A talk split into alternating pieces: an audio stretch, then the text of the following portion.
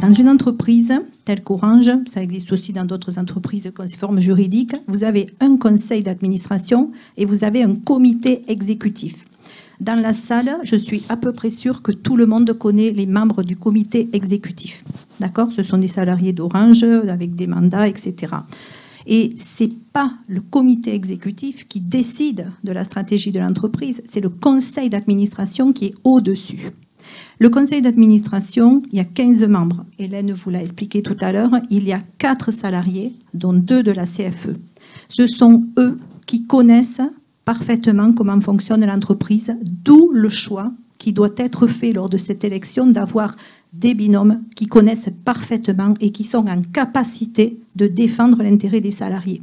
Si nous choisissons pas les administrateurs qui connaissent l'entreprise, qui sont capables de réguler, de modifier la perception de conseils d'administration qui sont externes, nous n'y arriverons pas.